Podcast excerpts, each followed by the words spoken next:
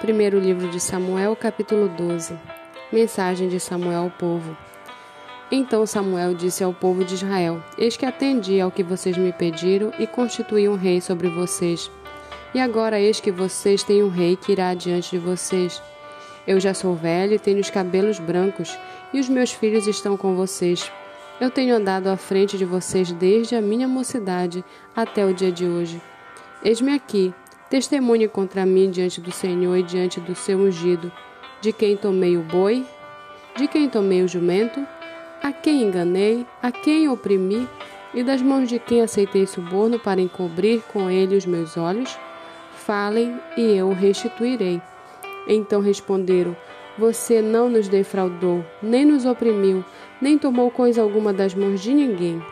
E ele lhes disse: O Senhor é testemunha contra vocês e também o seu ungido é hoje testemunha, testemunha de que vocês não encontraram nada em minhas mãos.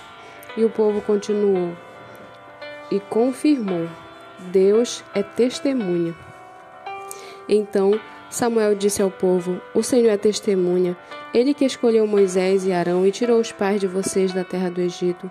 Agora fiquem aqui, porque vou discutir com vocês diante do Senhor com relação a todos os seus atos de justiça que ele realizou em favor de vocês e dos seus pais. Depois de Jacó, depois que Jacó havia entrado no Egito, os pais de vocês clamaram ao Senhor e o Senhor enviou Moisés e Arão, que os tiraram do Egito e os fizeram habitar neste lugar. Porém, os pais de vocês se esqueceram do Senhor, seu Deus. Então ele os entregou nas mãos de Cícera, comandante do exército de Azor, e nas mãos dos filisteus, e nas mãos do rei de Moabe, que lutaram contra eles. Eles clamaram ao Senhor e disseram: Pecamos, pois deixamos o Senhor e servimos os Baalins e Astarotes. Mas agora livra-nos das mãos de nossos inimigos e te serviremos. O Senhor enviou Jerubaal, Baraque, Jefité e Samuel e os livrou das mãos dos inimigos que os cercavam, e vocês viveram em segurança. Quando vocês viram que Naás, rei dos filhos de Amon, vinha contra vocês, vocês me disseram: Não, queremos um rei sobre nós. Quando na verdade o Senhor seu Deus era o rei de vocês.